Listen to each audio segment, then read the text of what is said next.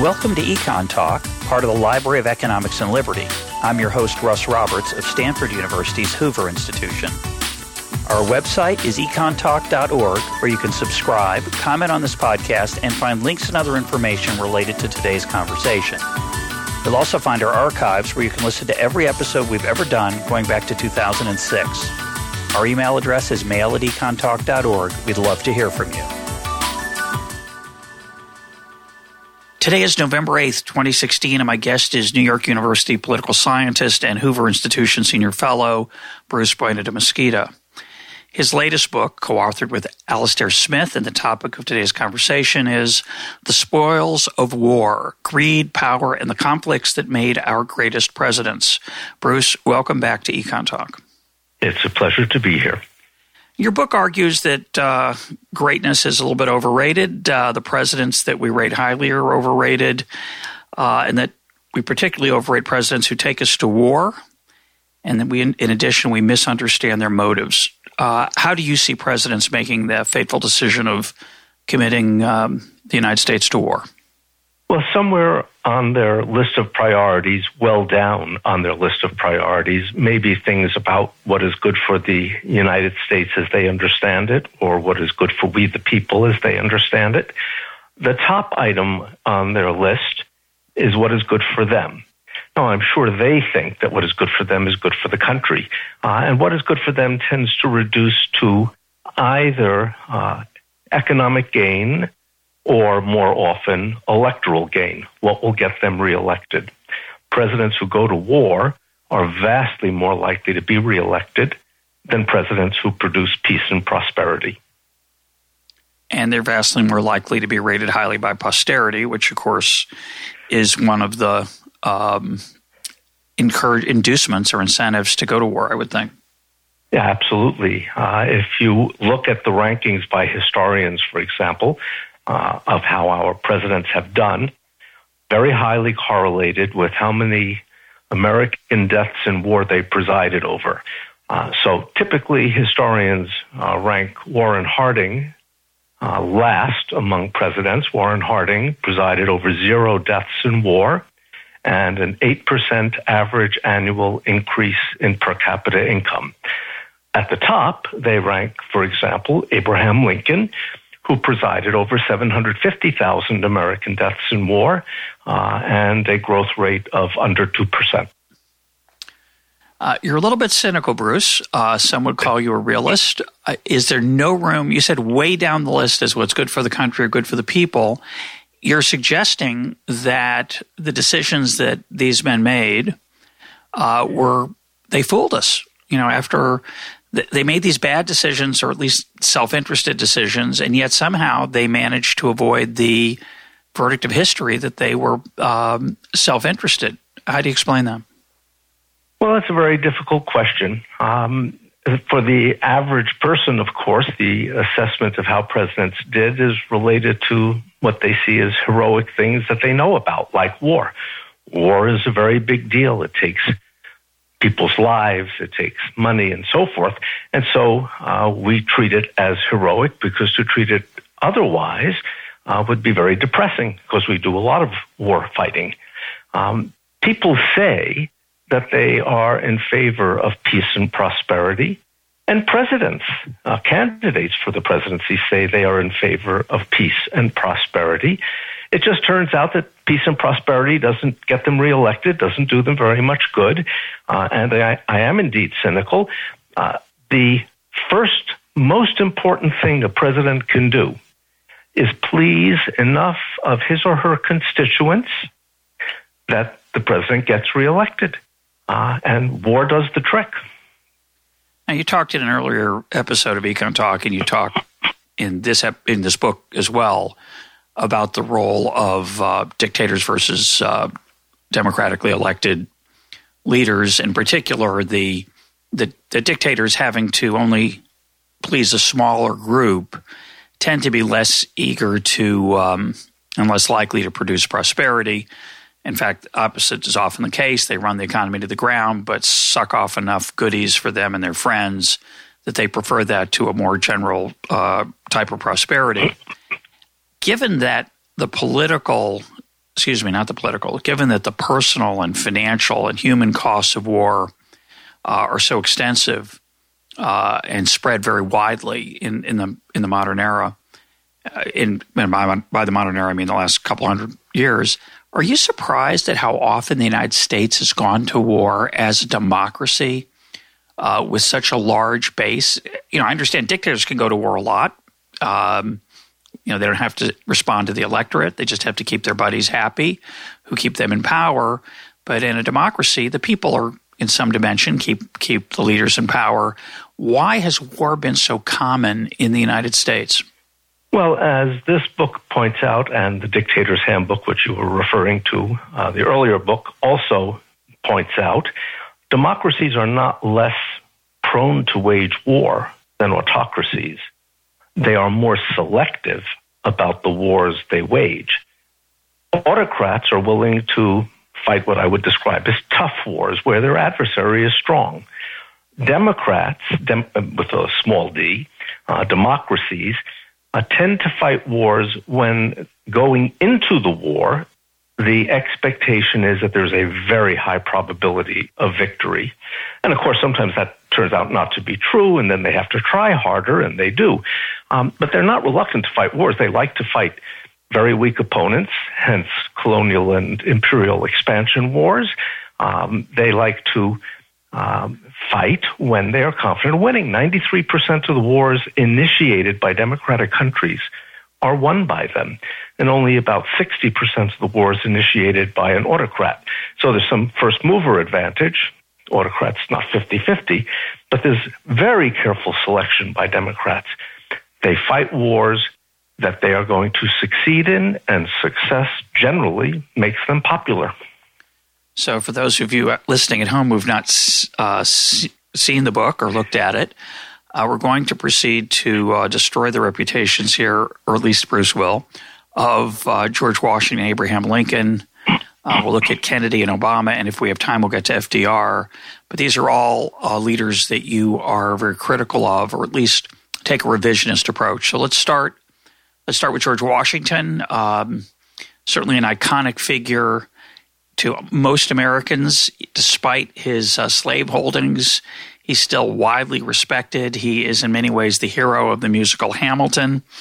After uh, Mr. Hamilton himself, I have to say I I shed a tear when he uh, sings "One Last Time," when he steps down from the presidency, doesn't uh, run again, shows creates a, a model for future leaders that puts us on the right path. So he has a reputation for great honesty. Um, he's a great general, and yet you're not quite so high on him. So, what's your uh, view of Washington? Well, let's take a step back to your list of wonderful things he did. He did not set a norm uh, to limit terms to two terms. After Andrew Jackson, until the Constitution was amended, every president who was alive at the end of a second term sought his party's nomination for a third term. Ulysses S. Grant did, Grover Cleveland did, Theodore Roosevelt did, even Woodrow Wilson, near death at the end of his second term, tried to persuade the party to nominate him. They failed, it's true, until Franklin Roosevelt, but they all tried. Anyway, um, George Washington. Let's understand a little bit about who George Washington was, not the mythology, but the real person. Uh, George Washington was the son, um, not the first son, not the second son, down the down the list uh, of, a, of a father who owned 5,000 acres of land, in, including what today we know as Mount Vernon. So he was a prosperous man, not super wealthy, but prosperous. He died when George was just 11. Lawrence, George's older brother, inherited uh, Mount Vernon and a substantial part of the land. And Lawrence, to, who was idolized by George, became one of the top three investors in the Ohio Valley Company, which was a land speculation company. George, of course, was a land surveyor. Uh, although he had very little education, he was good with math uh, and he could survey land. So he was a great asset to the Ohio Valley Company because he could go out and figure out the lay of the land. Uh, part of his job was to make sure the French didn't take any of that land. Uh, he literally started the French and Indian War. I repeat, literally. Uh, he uh, led a set of troops when he was 21 years old into the wilderness, came across some Frenchmen, uh, slaughtered them, took the leader of the group prisoner, one of his Confederates, one of Washington's Confederates, and assassinated the leader of the French, who was the French ambassador carrying papers to make peace with the English. So, great military leader is not clear either. Uh, anyway, he was doing all of this to secure land. The king then, in 1763, issued a proclamation that colonists couldn't settle uh, in what was then defined as the Ohio Valley. That included much of Pennsylvania, Ohio, uh, uh, West Virginia, and so forth. And so George sent his agent, Mr. Crawford, uh, out into the Ohio Valley to secure land on the sly.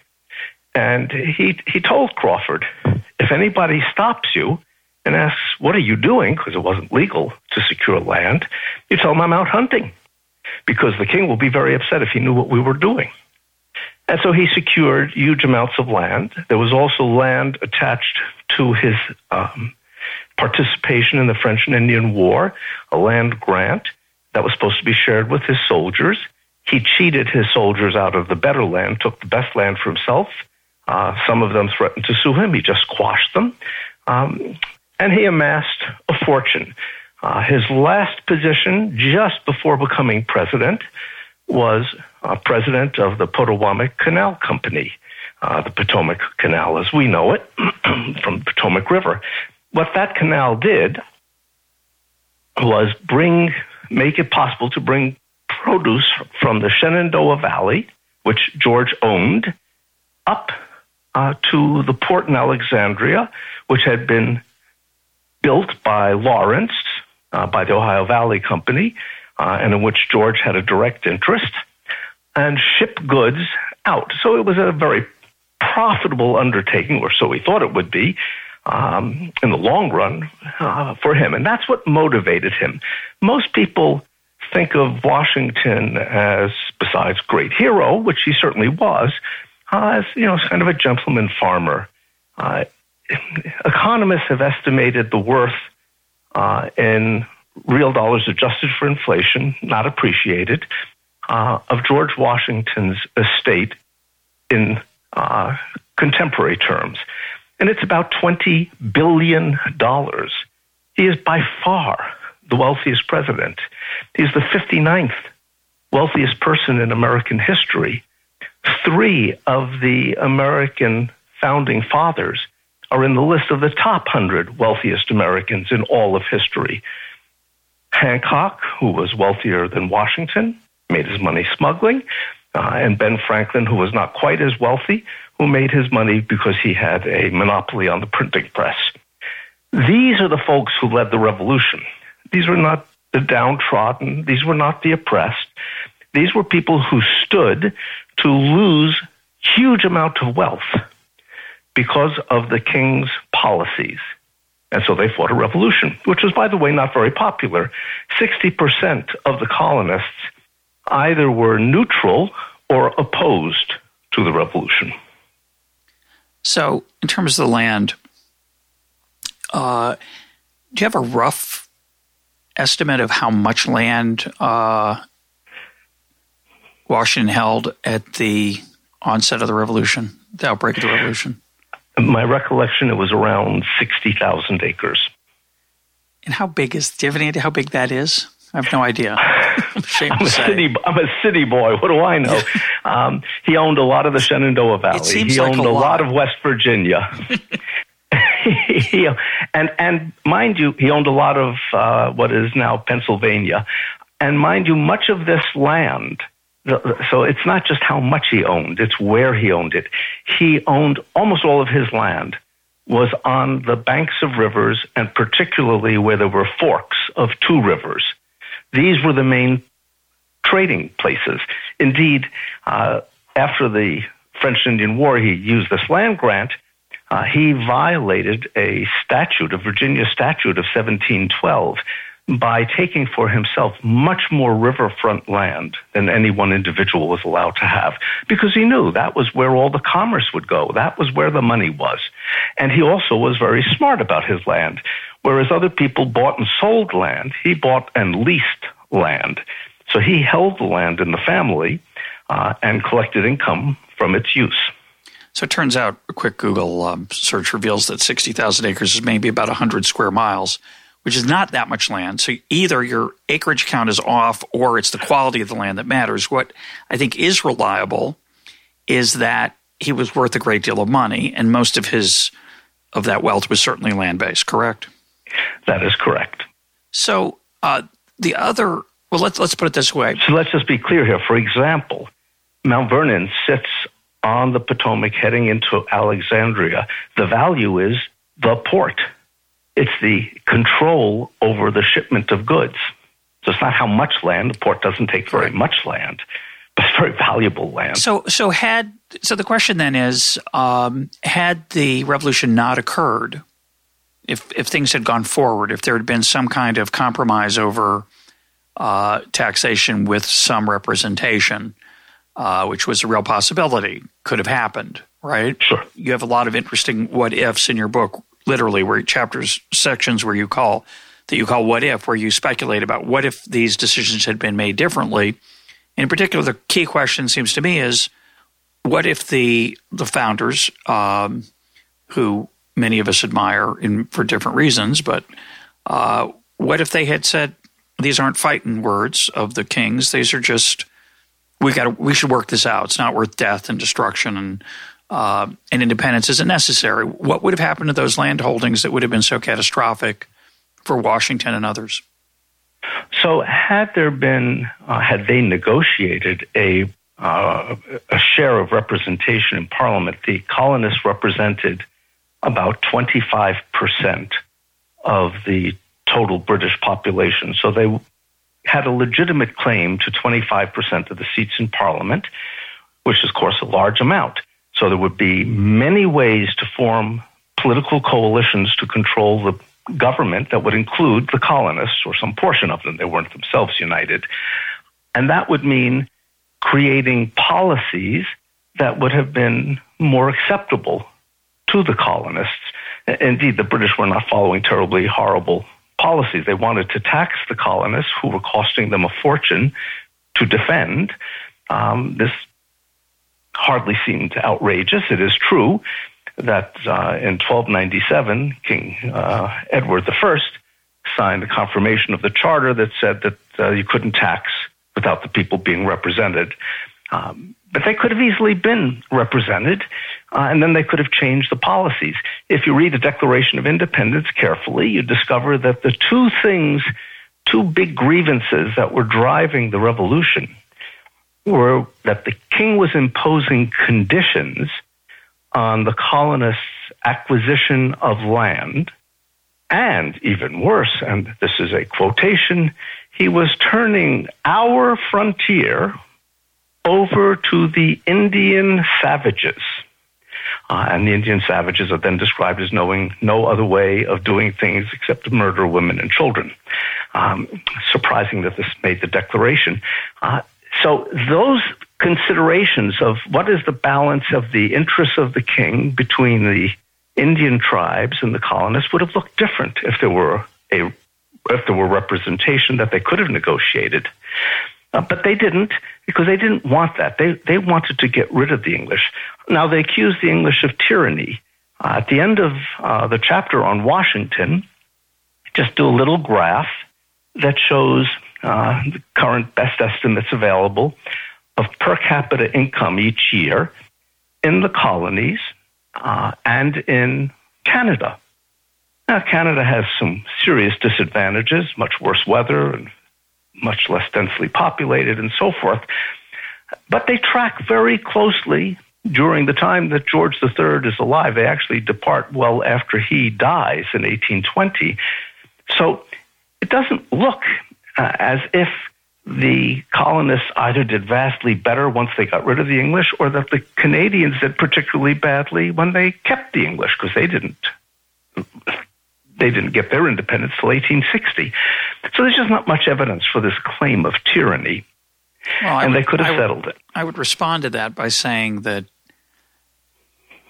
monetary well-being is not the only thing that a person cares about. But I will defend. True, but we don't. We, but we don't have much data on other things. We, in any event, don't have any evidence that the civil liberties of the colonists were any worse than the civil liberties of the Canadian colonists, or that they were so bad in general. I, I have to concede yeah. your point in the following way: that when we think about the uh, revolution in its most um, rosy view, less uh, venal and uh, self interested, as you're suggesting. That rosy view is all about uh, taxation with representation, the tax on tea, the uh, British soldiers staying in people's houses, which I, I can't imagine happened. Quartering of soldiers is that big a problem, and we look upon those with with great admiration because it seems to suggest that the colonists were so passionate about liberty that they were willing to die just to avoid a crummy little tax on tea without representation and the quartering of soldiers. You know, it was not, as you, I think, it, forget the economics, the financial side, it was not an oppressive regime in, in any sense. Uh, the, the colonies those, by King Those were not the things. Those were not the things the war was about. Um, the other part I thought was so informative is you do forget how when a nation is being um, sculpted, literally created out of um, border skirmishes with uh, with Indians and and the opportunity for financial speculation is quite extraordinary. And um, I salute you for reminding us of that. It's really um, it's important. Yeah, and it's not to take away from many of the great things that George Washington did in, as you put it, sculpting a government. He did lots of very good things, uh, maybe at the top of the list, bringing Alexander Hamilton into the government to bring a sensible political economy perspective to how to create a new state. It's just what drove him was not liberty. It was personal gain. Uh, and that seemed to be the characteristic of most of the founding fathers who were very wealthy people, even the Adamses. John and John Quincy's net worth is no. almost identical. Yes, almost identical to George W. and George Herbert Walker Bush's net worth. So, yeah. in, in, reading these discussions in the book of motivation, I couldn't help but think about um, Bruce Yandle's bootlegger and Baptist theory and the role that self deception plays. So, the bootlegger and Baptist theory is, is that you know, often the things that motivate policies or ourselves are there's always an idealistic one, then a not so idealistic one, and they tend to we tend to forget about the not so idealistic one. And as you pointed out in the beginning of the conversation, George Washington's probably, maybe, kind of saw himself as a noble leader of this fight for liberty, and maybe didn't think so much about his personal stake, at least consciously. What I wanted to ask you then, if you're going to push the view that he was conscious of it. Is there any? I didn't notice in the book any private correspondence or direct evidence where he bemoaned um, the situation with respect to his personal wealth, or did I miss that? Well, uh, he's very critical of the people who criticize him for uh, the fight in the Ohio Valley that leads to the war uh, and earlier uh, where they're accusing him uh, and, and, the Ohio company of going into the area for venal purposes, for their own gain, uh, rather than for security concerns. And he's deeply offended uh, in his writings uh, people would have thought that that he went for more than one reason, and yet, of course, he there he was surveying land the whole time, and uh, and and doing the things that would satisfy the king's order of the day to gain more land. So yeah, it, it, it is there. maybe you did miss it. Um, there's not a lot. But I don't his, see it. I don't see it. That part I noticed. I don't see it on the eve of the revolution uh, that well, he's talking about these issues. Is it because it's embarrassing what you're arguing, or well, well, maybe we, maybe Alastair and I were trying to be too kind. Uh, so Washington uh, wore very fine clothing, which he had made for him in England. He had the finest furniture, which he imported from England. He had the most expensive uh, carriage, which he imported from England. And how did he secure the uh, credit for these purchases? He, uh, the collateral he provided was his stepchildren's wealth, not his. This was a man who was not shy to take advantage of other people's money to make sure that his wasn't at risk he kept track of every penny that he spent. Now, we didn't go into how he paid for all the goodies that he bought for himself, uh, but these are you know, relatively well known facts. Um, our objective was, you know, not to be quite that harsh. Let's move on to Abraham Lincoln. So, um, Lincoln has, I think he's in the top three. Uh, most people would rank him as one of the top three, if not the number one greatest president of all time. Uh, a number of us have noticed as we've gotten older that 750,000 people did die in uh, in the Civil War. It perhaps could have been avoided. It could have been prosecuted differently. Um, and you make both of those criticisms of him. It does take a, per, a, a someone like myself, born in 1954, it does take a while to learn that he didn't fight the war to end slavery. Um, so you can't really give him credit for that. But for strategic reasons, during the war, he did encourage the end of slavery. He did do things that led to the end of slavery. So um, he is a complicated figure. But you're a little, again, as with Washington, you're a little bit harsher on him, certainly on those first two counts of why he provoked uh, the war itself and how he prosecuted the war. So make the case.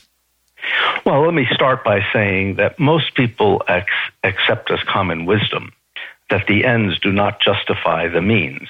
And yet we forgive Lincoln uh, because his ends wound up being good. He got rid of slavery. Now let's look at who Mr. Lincoln was.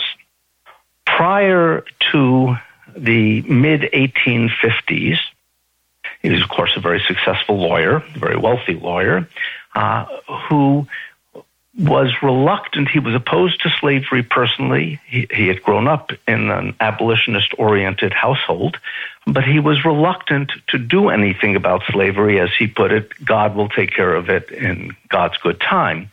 Um, and he just went along. Then in 1855, he corresponded with the family lawyer. I think the name was George Robertson, uh, who was also a friend.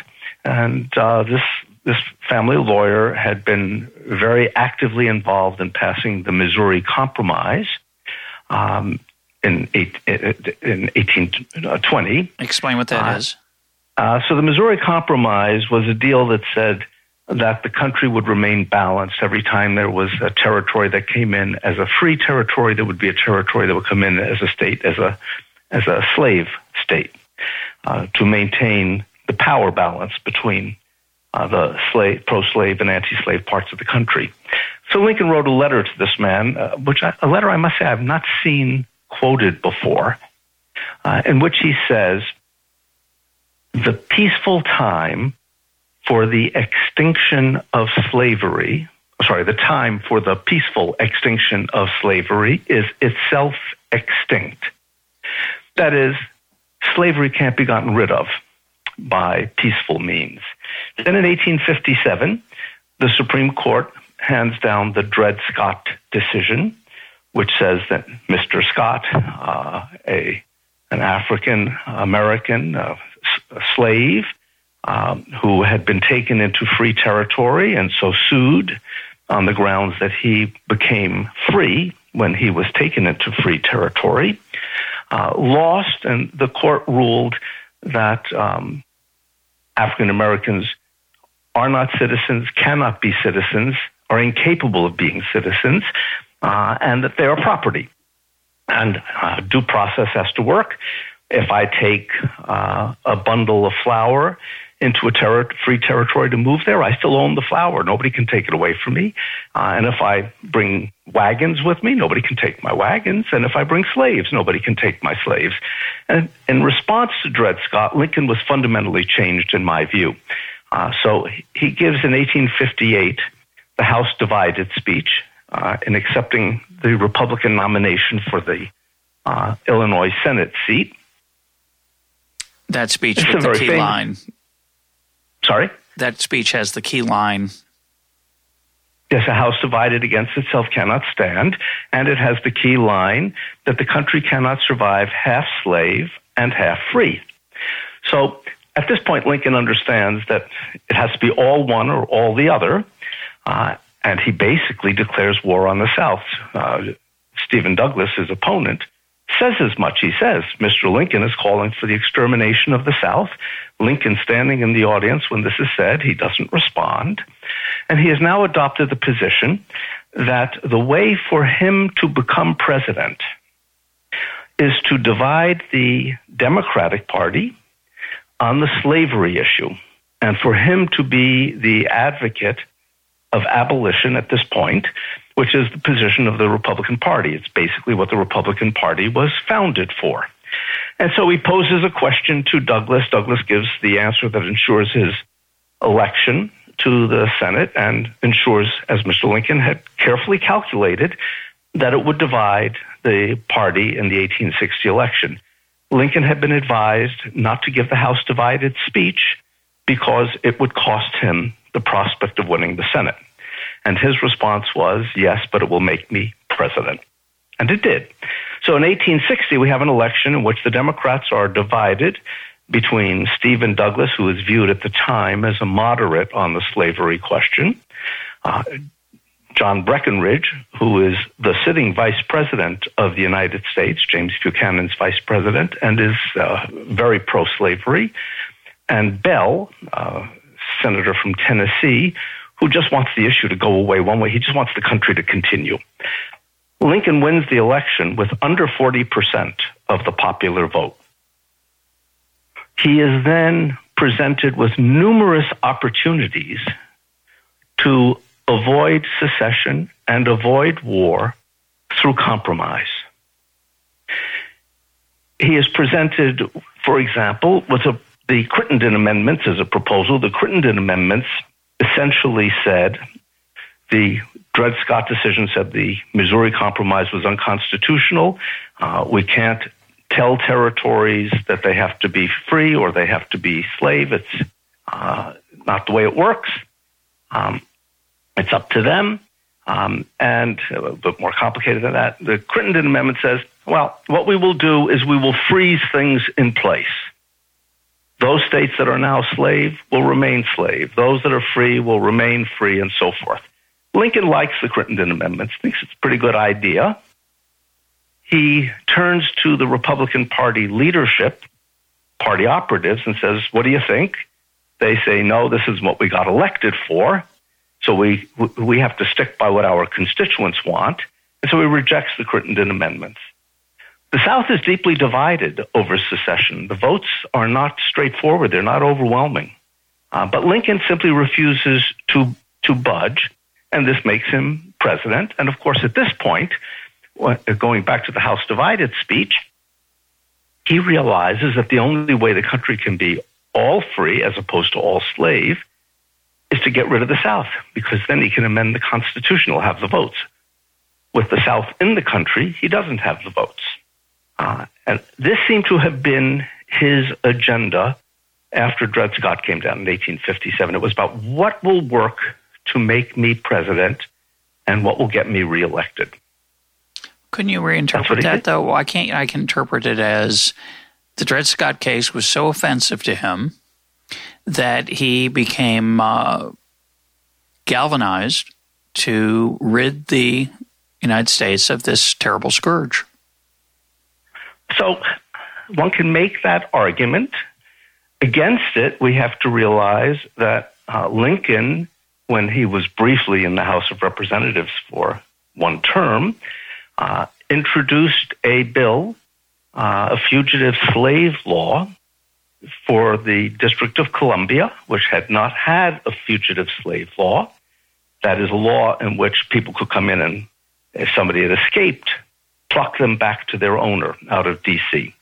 Uh, so now this was a complicated bill, but there he was. It was the he was the sponsor. It was deeply offensive to abolitionists, uh, and in this earlier period, he took almost no legal cases to defend slaves, although Illinois was a free state, uh, because he didn't want to be seen as fighting the fugitive slave laws in other parts of the country, which many of which were given to us by George Washington. Um, so it's hard to make the case that it was that Dred Scott offended him so much as that Dred Scott opened to him the opportunity. He could see now a path to the presidency. We should also note in 1848, when he was in the Congress, commenting on the Mexican American War, he gave a speech in which he described as a most sacred right the right of any people to revolutionize, as he put it, to revolutionize against their government in any place where they could form a majority against the government and overthrow their government. That is, he had advocated secession. He was doing what was convenient. So why? He may have believed it. I don't say he didn't. It doesn't really matter whether he believed it or not. What matters is his actions were designed to make him president. Solving slavery was quite secondary. Let's say then that the Crittenden Amendment didn't pass, compromises fail, the South secedes. Why did he not tolerate that? What was it? Why was it in his interest to uh, plunge the country into a civil war? Certainly, there was a widespread belief that it would be short and easily won. And you can and you argue that it should have been shorter and more easily won than it was. We'll get to that in a second. But why didn't he just um, say, okay, um, was, you know, given that speech, but he could say, well, it's not a house divided anymore. The North's a new country, the South's a new country. Again, you could. Uh, most people would argue, well, he he wanted to end slavery. He didn't want to be too public about it. It wasn't widely popular uh, despite our romance about anti slavery. So he didn't want to take a chance. But now with secession, it gave him the opportunity to do that. Why was that self interested to provoke a, and, and proceed with the war? Well, it certainly was a mistake, in my view. He, he should have let the South go and then put an economic embargo on it, and the individual slates would have come slinking back, pleading to re enter the Union, and then he could have dictated the terms. But um, tolerating secession uh, was popular with a significant portion of, of, the voters who elected him in 1860. Uh, not with all of them. There, the, the, Republicans uh, were, were somewhat divided. There was a group of elite Republicans, the Horace Greeley, for example, uh, who thought, well, good riddance to them. Uh, but Lincoln was not among those people. And more importantly, to go back to the beginning of this conversation, War helps presidents get reelected, and peace and prosperity, unfortunately, does not. He would have known that by then because the country had been involved in the revolution, of course, in the War of 1812, which got Madison reelected, who otherwise would have been unpopular, and so on. Uh, and the Indian Wars were very popular. So he probably had worked out this is the path to reelection. We forget after Andrew Jackson until Lincoln, no president had been reelected. I can rattle off the names for you if you like. There's a lot of them, and none were reelected. Lincoln was very keen to be in power and stay in power, and war was a path to doing that successfully. And of course, he did get reelected. He was very unpopular uh, as late as September 1864. And then when Atlanta fell, uh, the arguments by McClellan's campaign were were dead in the water because McClellan's argument was we should make a deal with the South. And there was no longer a need because victory was now at hand. McClellan being his challenger in the 1864 election. Um, is that is that correct, or was he primary? Was he primary? No, he. It, They, they didn't have primaries. Yeah. Um, he wasn't a Republican challenger; he was a Democrat challenger. He was a Democrat. He was all, he was from New York, and interestingly, Lincoln invented the absentee ballot for the 1864 election, so that soldiers could vote because they were overwhelmingly pro-Lincoln. But tragically, the New York delegation of soldiers, their ballots arrived late. They were. I'm sure it was coincidence. Yeah. Bad postal system. Uh, yeah, no doubt. Um, it is worth noting and I think often forgotten how many American presidents in the beginning of the republic were either uh, had had served in war in a in a leadership capacity, um, and and I, and it reminded me of. Um, of Winston Churchill, who was extremely eager to get into the Boer War as a young man because he knew that without some heroics, uh, that he was unlikely to be a um, a leader, and he was very blunt about that. He he yeah. he wrote about it explicitly. Basically, I have to risk my life if I want to. Uh, he he at least was honest about it. Um, he, he, wasn't a coward, I don't think, but he certainly was willing to. He was a better way to say it. I think he was pretty excited there was a war for him to get into uh, because he saw that as the road to political um, greatness, and uh, perhaps Lincoln did as well. Now let's talk about the the war itself he certainly uh, two aspects of it I want to talk about. One I found extremely interesting, which was your point about having rivals and uh, non yes men or maybe men, no men in your uh, cabinet. Mm-hmm. And he gets a lot of praise, Lincoln does, because he had such a diverse cabinet. Uh, he gets a lot of sympathy because his generals were so uneager to um, tangle with the enemy. As you point out, Richmond was 100 miles away. He couldn't take it for four years, five years. What uh, what did he do wrong in the prosecution of the war? And talk about his cabinet as a part of that. Well, he did almost everything wrong. Uh, so, um, in the book, we we take a uh, an academic study by Scott Bennett and uh, Allan Stam that looks at a bunch of variables and how they affect the duration of war. They didn't include the Civil War in their study. We take their variables and apply them to the Union and the Confederacy. Uh, they're predicting how long war should last, and so we apply their model to how long the Civil War should have lasted. And the answer that comes out from the statistics is approximately six months, a little bit less, as opposed to four years. What was the problem?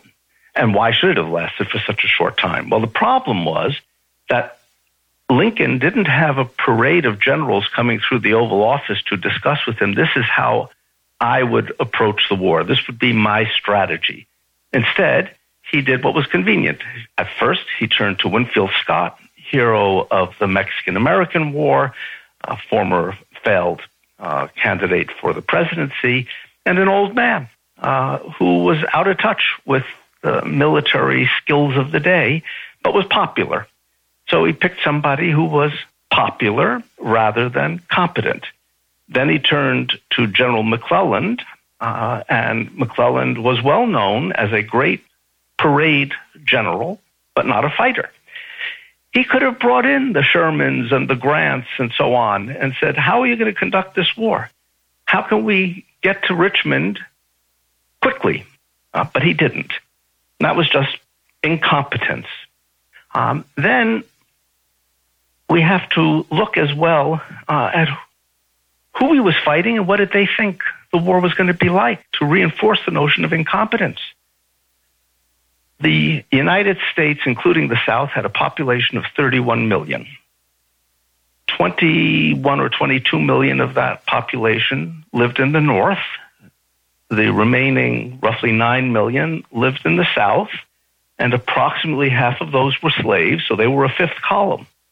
They were people who were going to be pro union. So the South is fighting 21 million people with about 4.5 million people. The South grew very few uh, f- food crops, they grew cash crops, cotton and tobacco. Uh, they didn't produce munitions they should have been easy to defeat. Then you look at somebody like Jefferson Davis, president of the Confederacy. Jefferson Davis had been Franklin Pierce's Minister of War. He was a West Point graduate. He was a veteran of the Mexican War. This is a man of great experience and education in military matters. He was horrified when he was asked to become president of the Confederacy because he thought the Confederacy had no chance of winning. John Breckinridge, the vice president of the United States, the only member of the United States Senate, which he later returned to, uh, who was convicted of treason. He also thought the South has no chance to win. We have to find a way out of this. Lincoln neither looked for a way out nor looked for a good way to conduct the war. He just was, as people at the time saw him, incompetent. Then there's the question of his cabinet. So we are told that he had a cabinet of rivals and that he managed these opponents brilliantly. We should know two things. First, uh, from the perspective of rational decision making, it is not prudent to fill a cabinet or whatever with rivals. What is prudent is yes men. Because a beautiful contrarian position. Yes, because everyone would say lovely, the opposite. Go ahead. It's a lovely result. Uh, we should give credit Randall Calvert. Um, so what Calvert shows is that when somebody who always disagrees with you, say George Ball and Lyndon Johnson in the Vietnam War, continues to disagree with you, you don't learn anything from their disagreeing.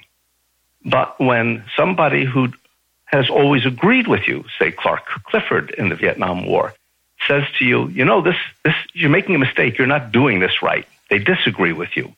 Now there's information. Ah, this is somebody who thinks the way I do and is telling me I'm wrong. Maybe I need to reassess.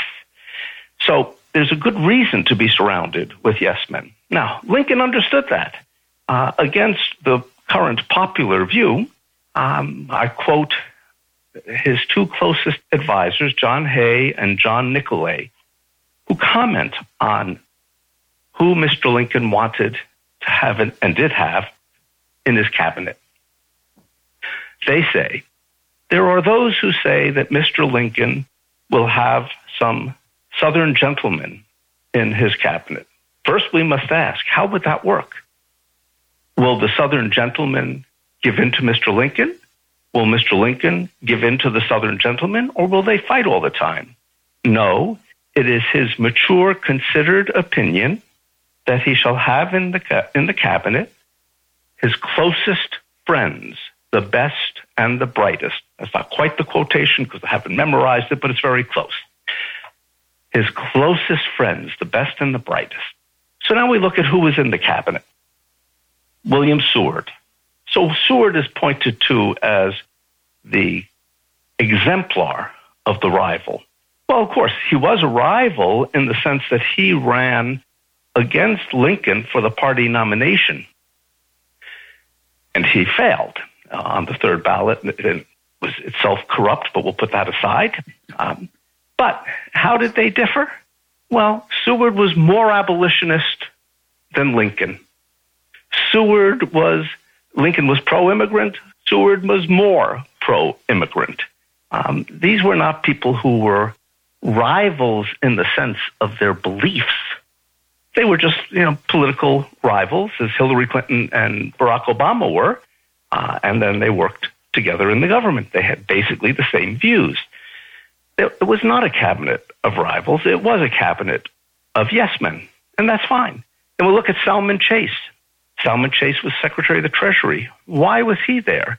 So during the nominating convention in Chicago, uh, in a building called the Wigwam, uh, which Lincoln packed with his supporters with counterfeit tickets, um, Lincoln, the, the, mayor of Chicago, who was the uh, campaign manager for Lincoln in Illinois, turned to the campaign manager for Salmon Chase, who was doing better than Lincoln in the nominating contest, uh, and said to him, my man will give your, my boy will give your boy anything he wants if you give us your votes.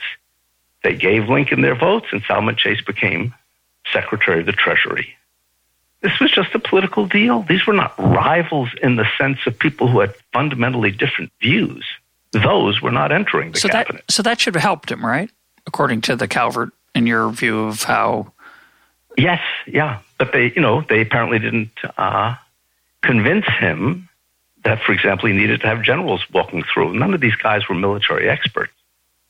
That do you want to say anything? Their, their, strong suit. Do you want to say anything on behalf of Jefferson Davis? Um, he stands out in your book as kind of a uh, a, a, somewhat um, altruistic figure. It's a cause that we're not sympathetic to, uh, which is slavery, and this, or at least the autonomy of the South. But as you, I think you quote him in the book saying how he felt, I think something along the lines of he felt like he's going, he had been given a death sentence when he accepted the presidency of the Confederacy was he self interested or was he a little more um, uh, idealistic? Oh, he was self interested. He certainly wasn't an altruist. Uh, Why did he take the job? A job that he expected to lose in six months. So he, yes, he, he thought the South would lose the war. On the other hand, he got to be the president of a country, something that would have never happened otherwise. Uh, and if we look at his history, uh, he was imprisoned briefly after the war. He was freed. He made a fortune. He did just fine. Um, he couldn't have known that in advance, but what he could know was that the South ought to lose the war easily, but they're going up against the incompetent Mr. Lincoln. Maybe that will work out. We have to realize it's very hard today for people to put themselves in the minds of people at the time. Lincoln at the time was perceived by his contemporaries as a well intentioned, nice guy, humorous, entertaining, but not great a serious sto- person. Great storyteller. And not competent, a great storyteller. So Jefferson Davis saw an opportunity. And the same for Breckinridge. He saw an opportunity to be a big wig, uh, you know, the big fish in the little pond. You want to say anything about Robert E. Lee? Uh, a lot of people would say he's the reason. It's not Lincoln's incompetence. Just Robert E. Lee is one of the greatest considered. Maybe he's not, but he's considered one of the greatest generals of all time. Did he, he give him any credit for the duration of the war? Oh, or absolutely. whatever you want to call it. Credit's not the right it, word, but maybe. But uh, I understand what you mean. I, I, take nothing away from Robert E. Lee, a descendant of two signatories of the Declaration of Independence. A very incestuous government. Uh, uh, Lee was a a great general, handed a very bad hand. He understood he had a bad hand. And so, yes, he certainly deserves credit. You know, it, the length of the war is not determined by one person alone. But the war statistically should have been a lot shorter. So it might be that the six month estimate uh, doesn't take into account the difference in quality of generalship, although, as it turns out, that is a variable in the model. Um, so maybe it should have been a year, but there was no way it should have been four years. This, this, it's, I mean, it's a terrible tragedy, and, and you do, as you, to make it clear for listeners who haven't read the book, certainly in terms of the outcome, freeing the outcome, whether it was intended or not, of freeing the slaves is a wonderful thing, and uh, whether it would have happened peacefully uh, without 750,000 people dying and whether under whatever circumstances it did occur, would that have been worthwhile?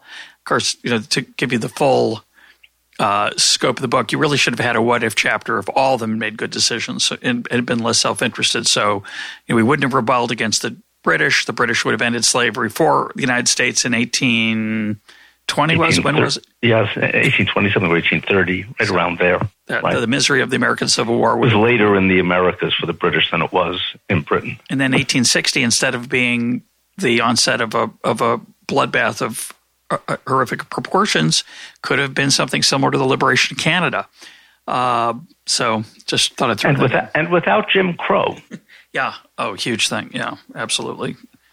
Um, now we're skipping over 1812. You have a chapter on Madison. We're skipping over FDR uh, chapter on World War II and and uh, FDR's uh, hesitance to, to prosecute the war. In this case, being his willingness to be reelected.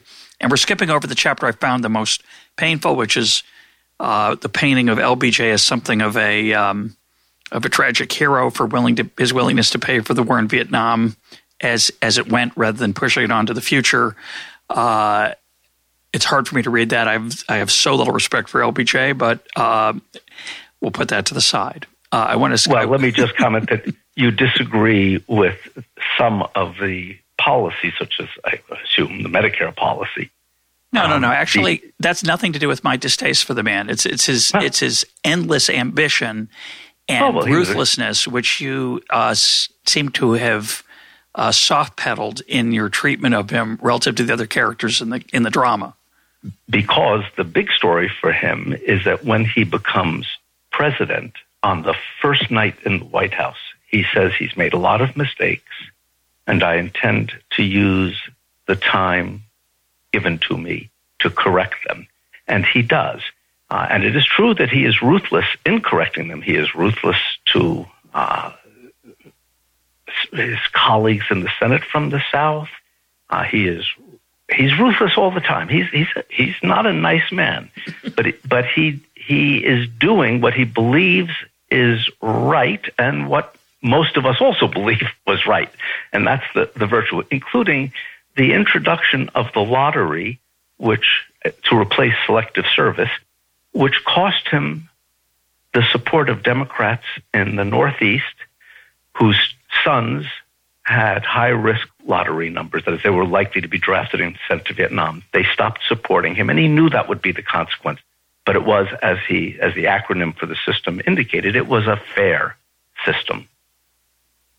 He was ruthless. We don't deny that. Well, I'll be open minded about about his post his presidential and he years. did pay for the war. Right. So uh, obviously, I haven't read all the Caro um, all the Caro volumes aren't out yet. So what can you do? Um, let's move. Let's move to the last uh, section of the book, which is a comparison of two presidents who drew lines uh, with respect to um, aggression on the part of, of enemies of the United States and what motivated those lines, and that would be JFK in the Cuban Missile Crisis and Barack Obama in the JFK being John F. Kennedy in the Cuban Missile Crisis and Barack Obama in the Middle East and the entanglement of Iraq, Iran, Syria, and Russia. Uh, try to give us a quick sketch of what those two decisions were and how politics were decisive rather than something else. They both faced major threats to security. They both did what they believed would please their constituents. In JFK's case, he believed he would be impeached and he would lose the Democrats in the House if he did not take a tough stance against the Soviets. Even though, by his own estimate, the risk of nuclear war was one third. So being impeached was viewed by him as having a lower expected value than nuclear war.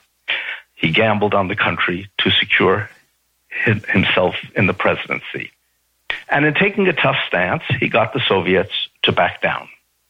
Barack Obama came into the presidency having promised to withdraw the United States from Iraq and to a lesser extent from Afghanistan. That's what his constituents wanted. It was completely foreseeable that withdrawal from Iraq would mean a Sunni Shia civil war. It would mean that Iran would step in with military troops into Iraq to defend the Shia government, and that Iran would become the preeminent political power in the region. I say this was entirely foreseeable because in my 2009 book, The Predictioneer's Game, in the penultimate chapter called Dare to Be Embarrassed, I predicted that. Um, this, before I knew who was elected, as a matter of fact. Anyway, Obama did what his constituents wanted. And what that meant was that he had this throwdown with Bashar al Assad in Syria. If you use chemical weapons, it's a game changer. He used chemical weapons. The United Nations confirmed that chemical weapons had been used, and Obama dithered. Uh, we don't know who. Maybe it was Putin. Maybe it was Kerry. Somebody came up with the idea that Assad should give up his chemical weapons, which he had denied he had, uh, and that would solve the problem. Assad agreed to such an arrangement. The French president, Francois Hollande, said, Great, we should have a UN resolution in the Security Council now that authorizes the use of force later if he fails to follow the timeline that we've all, including him, that Assad has agreed to. The Russians say, no way. Obama backs down, takes a weaker resolution. What is the consequence? Putin now knows that anything costlier than pushing hard uh, for a resolution in the Security Council, even though it would fail, uh, and pushing Assad hard is a freebie that, that the United States is not going to take any action. And so he now knows that he can go somewhere and expand his interest. And he goes, of course, into Crimea and does that. Uh, the signals of weakness pleased Obama's constituents. He did what he told them he would do. He did the single most important thing a president can do. He got reelected. Uh, and it didn't seem to have great regard for the long term conditions that this was go- going to create. So it greatly destabilized the situation in Iraq, which has spread elsewhere, uh, and so forth. Even the Egyptian overthrow Mubarak, which we may see as a good thing, though in the end it winds up uh, with another dictator. What was the precipitating event is President Obama's Afghan speech, in which he said that he's going to cut foreign aid to Egypt in half. This was on the back pages of the New York Times, but front page in Cairo. And the generals then understood that Mubarak no longer was sufficiently important to the United States government uh, to warrant the money, which is, of course, how they made their living. And so they sat on their hands, looked for an alternative. They eventually found it in El Sisi and so forth. Uh, but in both cases, JFK in the Cuban Missile Crisis and Obama in the Middle East and Crimea, he was doing what the people who elected him wanted him to do. But he wasn't doing what he said he was going to be the president of all Americans. He was doing what not what was good for the country or we the people more broadly in the long run, but what was good for his electoral prospects and it worked. So, so let me disagree with that a little bit. I, I don't. Not easy easy for me to defend President Obama. It's not one of my favorite presidents. It doesn't make my top ten, but you could argue that his mistake was was making that statement, not what he did in response. And the reason I say that is that I don't really, in certain issues, let's take the um, the pipeline. Uh, is still, I think, up in the air after mm-hmm. whatever number of years it's been. I saw that decision as being very much catering to his core constituency. I'm going to say I'm going to say his core constituency, the people who are passionate about him. There weren't many Americans passionate about intervening in Syria after Syria's use of chemical weapons, Democrat or Republican. I feel like there's a you talk about war fatigue or Middle East fatigue on the part of, of Democrat voters who had supported Obama, but I think there was a great deal on both parties.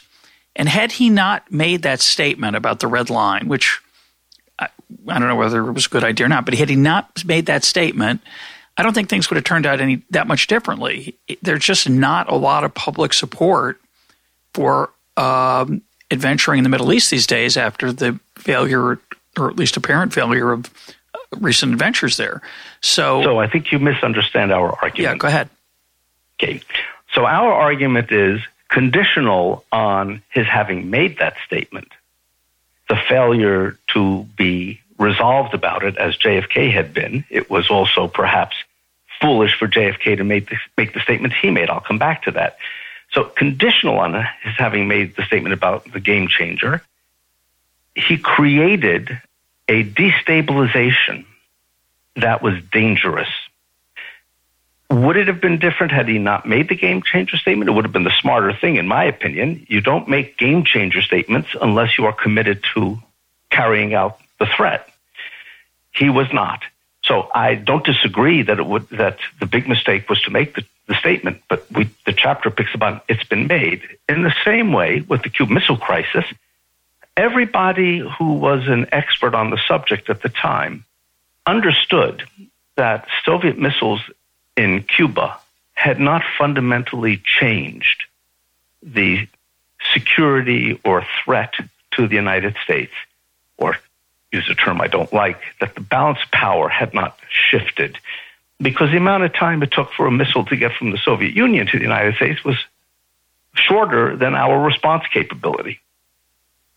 So the fact they were in Kennedy Cuba took the risk so of nuclear war for political reasons, and Obama made the game changer statement not for not thought through because not something his constituents would have wanted, and then backed off of it to satisfy his constituents, and that created havoc and a a power vacuum uh, in the Middle East. I happen to have thought at the time, I wrote about this at the time, that it was very foolish to go into Libya, where there was no prospect of creating a civil society, and that if the United States and its allies at that time in 2011 were going to intervene anywhere where there was a prospect of a civil society coming out of it, it was Syria. At that time, it would not have taken very much. There wasn't an ISIS threat, et cetera, et cetera, et cetera. But he chose not to because that's not what pu- public opinion wanted. And that's really part of the theme of the book. Is the job of the president to be a politician who follows opinion or to be a leader who shapes opinion? Obama didn't shape opinion, he followed it. You make the same criticism of FDR in the entry into World War II. Um, But let me let me let's let's step back now and let's turn to some of your recommendations for what might reduce um, the eagerness of, of presidents to go to war. But I do want to mention these are two cases: FDR in 1939, uh, excuse me, 38, and um, I got the no 40, excuse me, 1940, right? Election of 1940, and yes, Obama. When he ran against the genuinely unexperienced non-politician Wendell Willkie, the media seem to have forgotten that. Sorry. Right.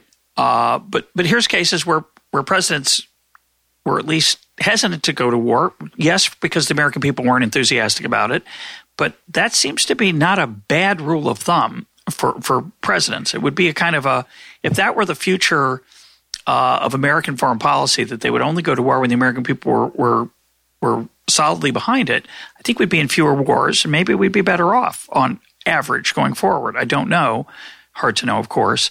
But uh, respond to that, and then talk about ways you suggest that we might make these So I absolutely better. agree with that, but with the caveat: when public opinion is informed about the consequences of going to war and the consequences of not going to war, they were not informed about that adequately by Franklin Roosevelt until we were attacked and went into the war. So the final chapter of the book addresses this problem. How could we develop procedures, not requiring legislation particularly, procedures that would ensure that the public were better informed about three costs of war? The job of the president to make the argument for war, and the public's job is to evaluate whether the argument for war is worth the cost. War's co- cost in terms of lost lives, lost opportunities, and lost money and time as opportunity. Suppose we had a council of foreign policy advisors whose job it was not to pontificate about alternative policies, but to use well developed, peer reviewed, careful studies, algorithms, statistical analyses, models of what affects the costs of war in life, what costs, affects the costs of war in uh, dollars, what affects the costs of war uh, in terms of the foregone opportunities by losing productive population and so forth, and used previously agreed to set of procedures, much as the Weather Bureau may have 10 or 15 different models, and they look at the consensus in those models to predict the weather. We would have a bunch of models predicting these costs. The public would be told, ah, if the United States were to decide to defend the Philippines and Scarborough Shoal in the South China Sea, these would be the expected costs. Then a president who believes that these are accurate estimates and is trying to persuade the public that the cost is lower will be in a difficult reelection position when the costs are much higher, as these estimates would suggest. And the loyal opposition will step up and say, wait a minute, these things are very costly.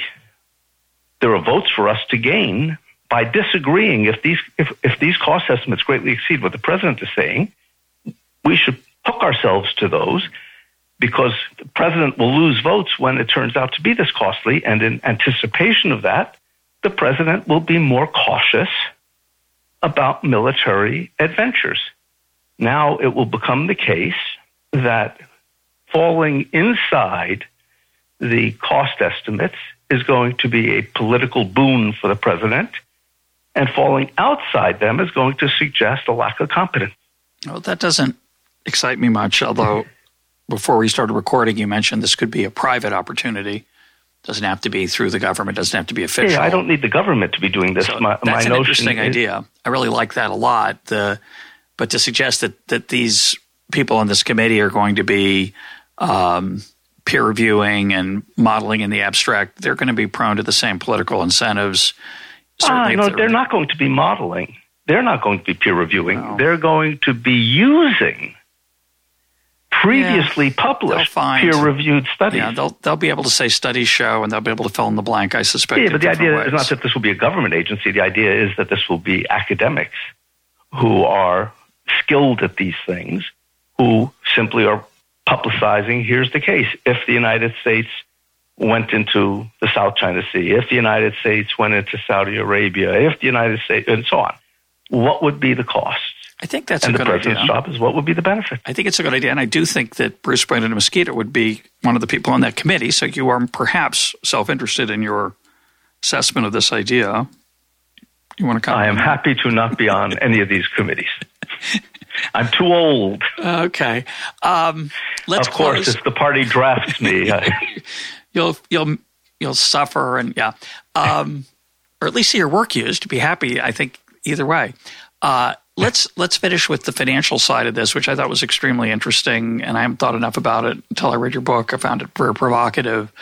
A lot of economists, I think, would argue that wartime is uh, a time for debt financing, a time to borrow money because it's a one-time unusual event. It's just like buying a house. It'd be foolish to have to rely on current levels of expenditure. It'd be foolish to have to lower our consumption so dramatically, et cetera, et cetera. Um, and yet you suggest, and I agree, uh, at least tentatively, that having wars financed by current taxation, or at least more transparently, would reduce the um, likelihood of, say, spending a trillion dollars or more on Iraq with a return that does not seem to be commensurate with that expenditure. Exactly. I mean, the difficulty, I, I have no problem with the reasoning of economists, except that they are not political economists. The costs of war should be thought of as a political factor more than an economic factor. The consequence, so for example, if we look at, as you've mentioned, the Iraq War cost approximately a trillion dollars. By the way, the statistical estimates would have put the cost at about 400 billion, way below what it actually cost, but eight times what Donald Rumsfeld said it would cost. Um, people need to be able to assess what they are spending and what they are getting. So I think of it more as a purchase. I am purchasing something. Uh, it's not a house, uh, and it has immediate consequences that need to be paid for because otherwise it changes the political, not the economic, but the political dynamics of the country in the future. So George W. Bush put the Iraq war on a credit card. He didn't pay for it. He cut taxes, um, as it happens disproportionately for Republican voters, uh, and put the payment off to the future. Lyndon Johnson paid for the war in Vietnam as it went. He raised taxes. Now, it's a politically dangerous thing to raise taxes. So when the people see that, that's an opportunity for them to say, wait a minute, as they did, we don't like this war. We don't want to pay more for it and get and got rid of the president. Uh, it's it's the politics, not the economics, that should become the dominant consideration in how you pay for war. My guest today has been Bruce Bueno de Mesquita. His book is The Spoils of War. Bruce, thanks for being a guest on Econ Talk. It's always a pleasure. Good to talk to you.